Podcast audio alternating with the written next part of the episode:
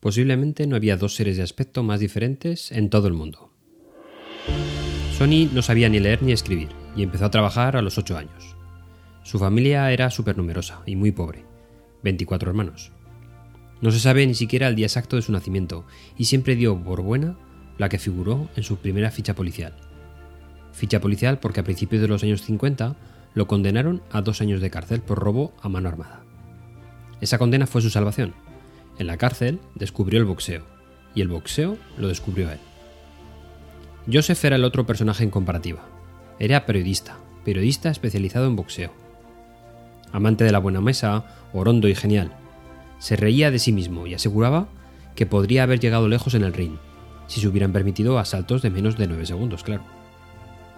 Aunque no lo llegase a practicar nunca, Joseph fue autor de un libro excelente sobre el boxeo, La Dulce Ciencia. Lo de la dulce ciencia tenía una explicación.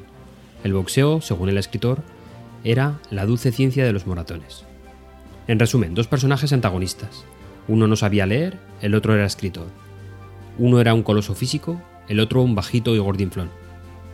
Y el día que se conocieron ambos, por lo sucedido allí, sería imposible de olvidar, por lo menos para uno de ellos.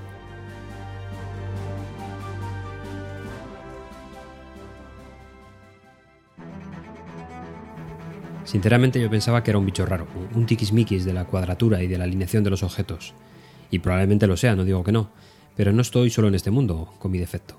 El ojo humano es especialmente bueno para percibir la alineación adecuada de los elementos visuales. Cuando los objetos no están alineados, el público puede tardar más en percibir el significado de la información visual, y las diapositivas no son tan agradables de ver.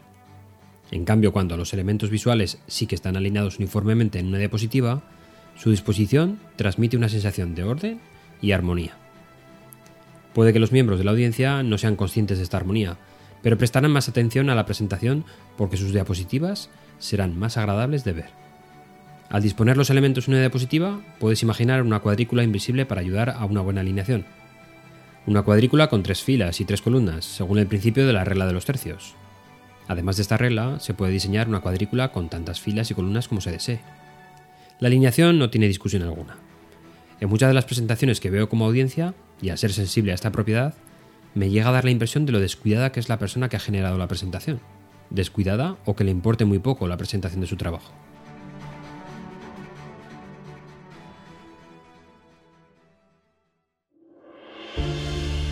Joseph Liebling, el escritor, había decidido conocer a Sonny Liston, el boxeador. Fue a verlo a un entrenamiento muy influido por lo que sus compañeros le habían contado de él. Ten cuidado, es un tipo muy peligroso, le habían advertido. Joseph llegó al gimnasio, pidió ver a Sonny Liston y le acercaron hasta el cuadrilátero del fondo. No tuvo problemas en que le dejaran acceder al entrenamiento, ya que había solicitado permiso antes de ir. Lo que no podía imaginarse es lo que iba a acontecer a continuación. El boxeador estaba practicando con un sparring, miembro del equipo del gimnasio. Justo antes de la llegada de Joseph, la rabia de Sonny recayó sobre el ayudante.